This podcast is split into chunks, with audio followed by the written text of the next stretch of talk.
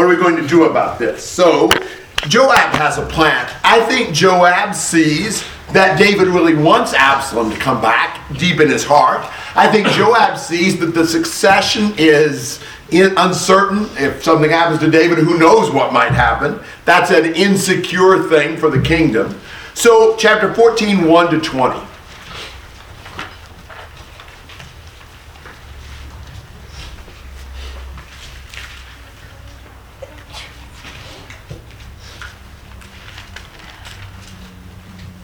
Now Joab the son of Zeruiah perceived that the king's heart was inclined towards Absalom.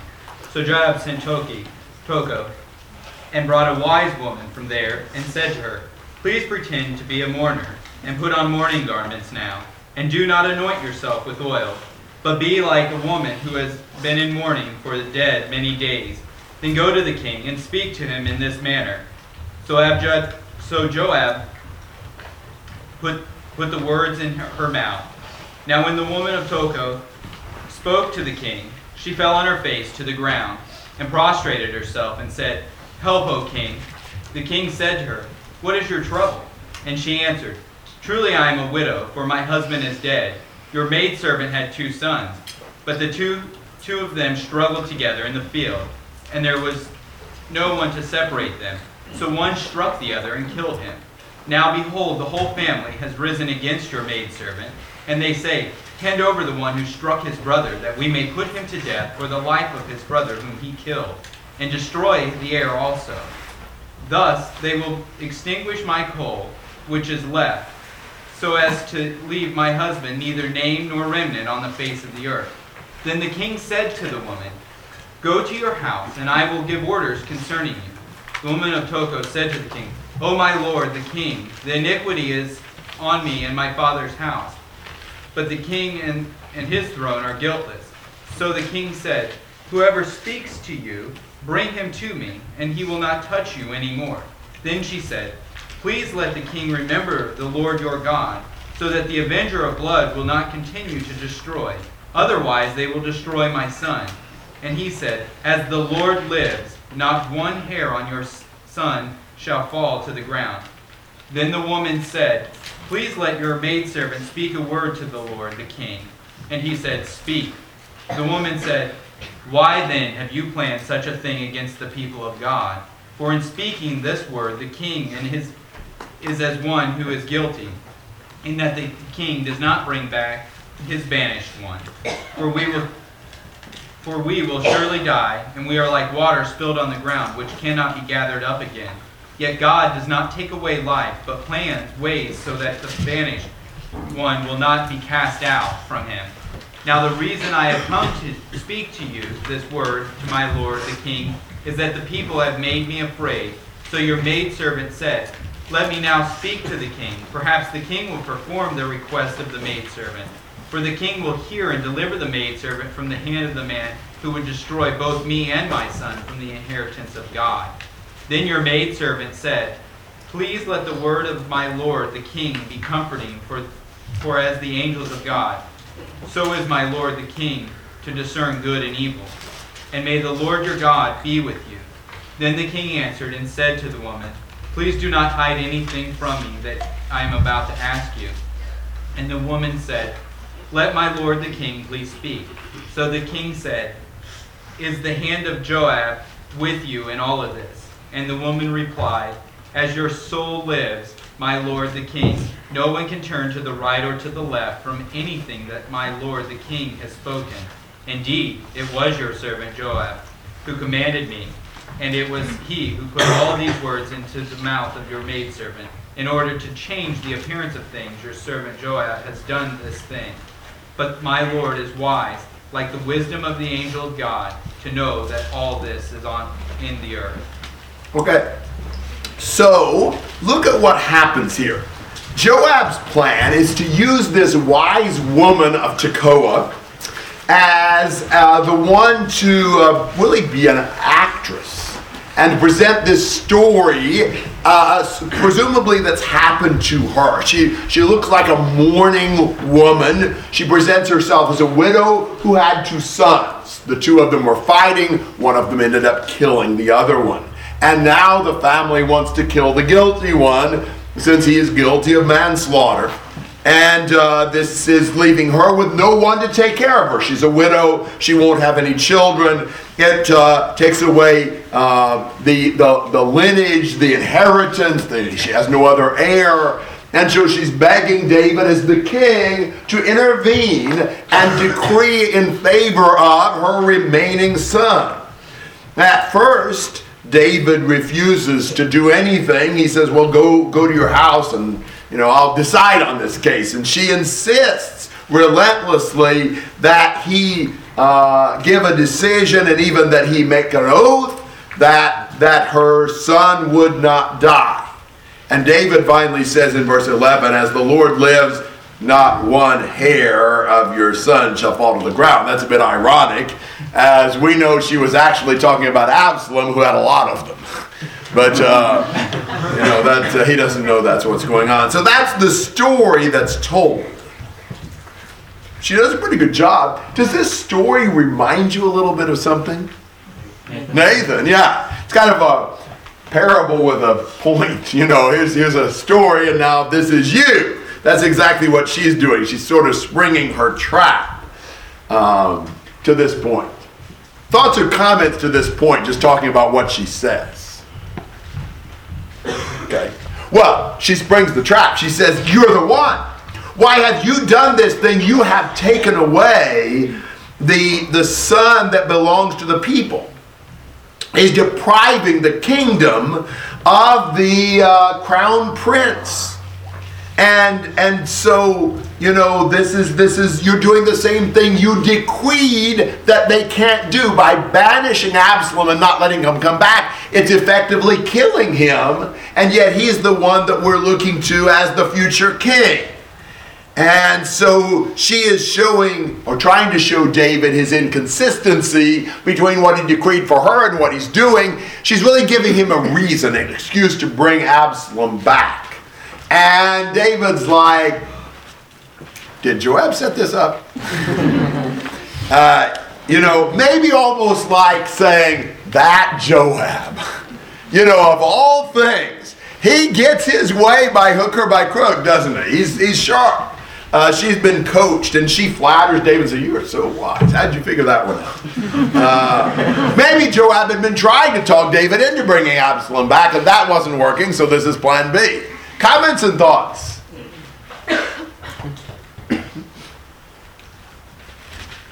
Cameron. Was it God? Was it God's will for Absalom to come back, or was this just Joab's plan? Well, I don't think God's will really enters into the question here, probably with the uh, parties involved. I'm not sure that we can say God's will is for Absalom to come back or not to come back. Perhaps the right thing would be for him to come back and be punished. That might be interesting. That's not that's not in anybody's consideration. But David David only banishes him. You know, it's kind of like you all may disagree with me on this, but but you know, it's kind of like how sometimes parents punish their children. That I, a, a method I do not believe is is the right method you know, I sort of like saying, well, you did something wrong, I'm mad at you. I'm not going to talk to you. You know, I, we just we just won't, won't talk. You know, you be you, you go to your room for a week, and uh, you know don't don't come out. I don't want I don't want to see you. You know, it's like that's not exactly punishment in one sense, but it's banishment. It's like just cut off the relationship. So you're not really dealing with the infraction.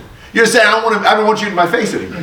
And, and so it really is the worst of both worlds. I mean, Absalom, he's not exactly been punished, but he can't see David. He doesn't have the relationship anymore. It's almost the worst of both worlds.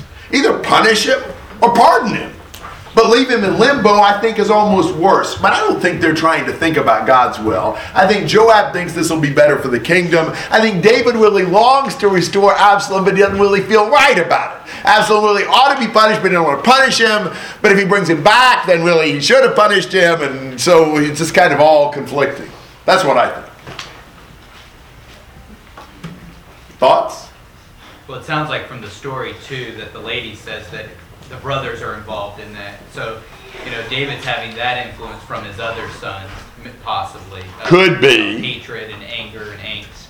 Could be. Obviously, they'd have some vested interest in uh, not having Absalom as an added uh, factor in the succession struggle.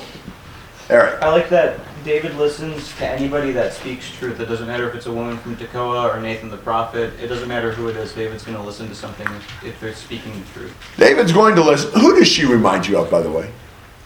Abigail, yeah. She's kind of like Second Samuel's Abigail. She is sharp. Nicole?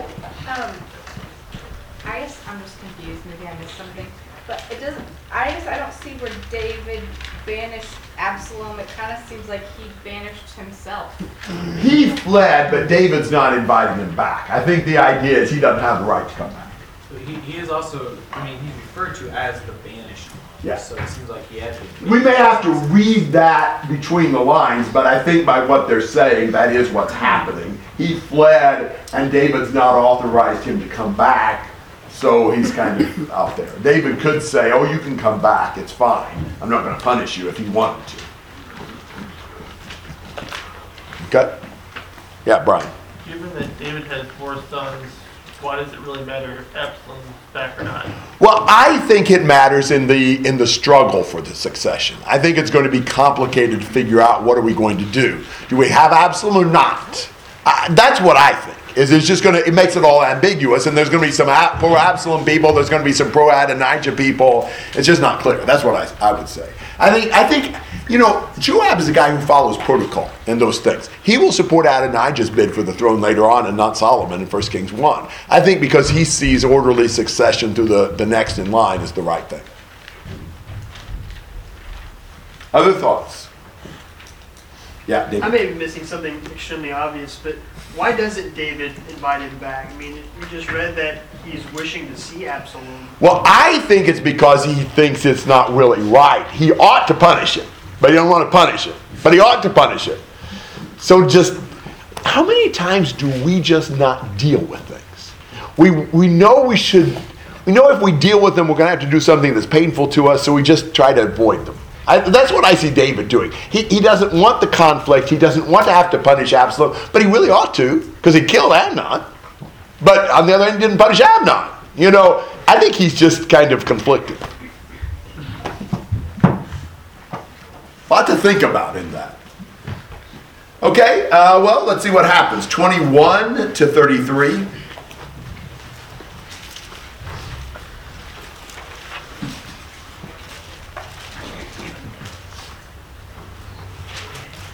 Then the king said to Joab, Behold now, I will surely do this thing. Go therefore, bring back the young man Absalom. Joab fell on his face to the ground, prostrated himself, and blessed the king. Then Joab said, Today your servant knows that I have found favor in your sight, O Lord the king, and that the king has performed the request of his servant. So Joab arose and went to Geshur and brought Absalom to Jerusalem. However, the king said, Let him turn to his own house, and let him not see my face. So Absalom turned to his own house, and did not see the king's face. Now in all Israel was no one as handsome as Absalom, so highly praised, from the sole of his foot to the crown of his head, there was no defect in him. When he cut the hair of his head, and it was at the end of every year that he cut it, for it was heavy on him, so he cut it. He weighed the hair of his head at 200 shekels by the king's weight. To Absalom there were, there were born three sons and one daughter, whose name was Tamar. She was a woman of beautiful appearance. Now Absalom lived two full years in Jerusalem and did not see the king's face. Then Absalom sent for Joab to send him to the king, but he would not come to him. So he sent, uh, sent again a second time, but he would not come. Therefore he said to his servants, See, Joab's field is next to mine, and he has barely he has barley there. Go and set it on fire. So Absalom's servants set the field on fire. Then Joab arose and came to Absalom at, at his house and said to him, Why have your servants set my field on fire? Absalom answered Joab, Behold, I sent for you, saying, Come here, that I may send you to the king to say, Why have I come from Geshur? It would be better for me to still to be there now therefore, let me see the king's face, and if there is iniquity in me, let me put me to death. So when Joab came to the king and told him, he called for Absalom. Thus he came to the king and prostrated himself on, on his face to the ground before the king. And the king kissed Absalom. Okay, so he brings Absalom back, but not because Absalom still not can't see David. He can't come to the palace, so he's back in the country, but he's really not restored back to fellowship with David, which really frustrates Absalom. Now, 25, 26. What's Absalom's uh, claim to fame? Looks. His looks. You know, there was no flaw in his body. Sadly, you could not say that about his character, but there was no flaw in his physical appearance. He's a really handsome fellow. And what's particularly handsome about him? His hair. His hair. He has a wonderful head of hair. And they cut it off every year, and it, it weighs a ton. It's just amazing how that hair grows. And, uh, you know, obviously he's more concerned with his appearance than he is with his integrity. And uh, so, but he's frustrated because, you know, we can't go see David. He's not really restored back. So he calls for Joab. Joab's the one who's been sent to bring him back, so he asks Joab to come. And what does Joab do? Doesn't come. Well, he's asked him again to come. And what does Joab do? Doesn't come. It looks to me like Absalom's sort of under house arrest. There's a lot of things he can't do. So um, he decides to get Joab's attention. In a way that succeeds better than the conventional approaches have. What does he do? Sets Joab's field of barley on fire. Now, the fire in the field was nothing compared to the fire in his soul. The one was extinguished, the other was not. But Joab comes. Why'd you set my field on fire? you know, he, he, he values that barley field. And uh, Absalom explains, I might as well still be banished. I can't see David. And so Joab talked to the king, and the king called for Absalom, and they reconcile, and everything's good. Sort of. Comments or questions on chapter 14? Seems Jason. kind of unlike Joab. Yeah, at least up to this point, I would have expected here Joab would do something in return to to, to Absalom. I think this is what Joab really wants to. I think he wants Absalom brought back, the, the lineage, the succession to be clear, and everything to be cleared up. This is the best thing, maybe politically, for the country. That's what I would say. Cameron. If that's so, then why didn't you just go straight to bringing him there? Why did you ignore him the first two times? Uh, maybe he doesn't want to deal with this, doesn't have to deal with what, you know, David's wrath and so forth. I don't really know, but I've wondered about that. Logan? If David was really longing for Absalom, then why does he half-heartedly bring him back and refuse? Because he still feels like he ought to punish him. That's what I think. I think he's still, you know, rather than punishing him, he just won't look, he won't see him. I, I really think he's in that that situation where he knows he ought to, but he doesn't want to. So I just won't. We won't. We won't reconcile. He's sort of punishing him, but he's not really punishing him. But at least he's not seeing. That's the only explanation I know of. Somebody may have a better one, which would be nice. Tim. Oh no, I was just saying it's also interesting how he doesn't get in trouble for the barley. Like David's kids can get away with anything. Yeah. Joab is not trying to get him in trouble. Joab wants him restored, but yeah. Yes, Josh. in verse uh, 32, where Absalom says to Joab, you know, let the king put me to death if he sees iniquity in me.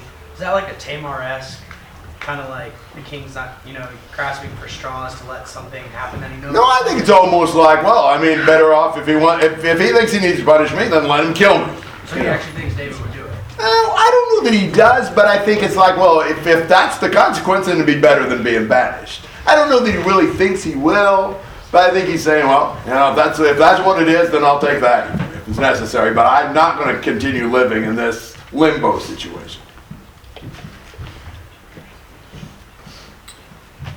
Dan. Plus, you know, Absalom has reason to believe and know that David's kind of a softy right now. Right. And so it's not going to happen. Right. Good point. Thoughts or comments? I'm thinking we don't have a father that lets us sit in limbo or likes us to sit in limbo. Yeah, that's exactly right. God wants us to be reconciled. We're if we're not reconciled, that's our problem. It's because of us, not because of him. Cameron. Earlier you mentioned that the chronological part of it, so not all correct, but more themes. We had all the good and successful things, and now we kind of all the bad and unsuccessful. So how does this fit in? Well, I think the, this part from 10 to 20 is chronological in and of itself. I'm not sure if I know how it fits with every detail of the prior part, but I think these things do depend, you know, they're kind of a sequence of events. But how does it fit in with the good things? I don't know. Yeah, I don't know. Jay? Um, remember how um, that earlier comment about um, about how David will listen to anyone. Um, it's that's that's what Absalom won over the people of Israel with. And Yeah, the people listen too much to anyone, don't they? Yeah, good point. Yeah. Tyler? Is there any significance to the information about Absalom's family in 27, or is it just more background? Probably more background. He died though with no ch- no sons. Evidently, his sons died young. Micah. I see in verse 33 sort of a uh, superficial prodigal son sort of thing. You don't necessarily see that Absalom is uh, penitent of his actions, and you don't necessarily see uh, David is forgiving him. It's sort of just going through the motions of, oh, they're back together. Things are okay, I suppose. Yeah, yeah. Sometimes we do exactly that. We don't reconcile. We just say it's okay. We don't really go through the process of restoring the relationship. Certainly, it's not okay on Absalom's part. Alex. Uh, I think the New Testament has a very different approach to problem solving. I mean, we're told to go to our brother if we have a problem with him, or our brother to come to us if we have a problem with him. And if that doesn't work, go to other people. But communication is critical. Uh, I think the fact that they weren't communicating prolonged the problem much longer than it, it had to be. Amen. Good point. okay. Well, chapter 15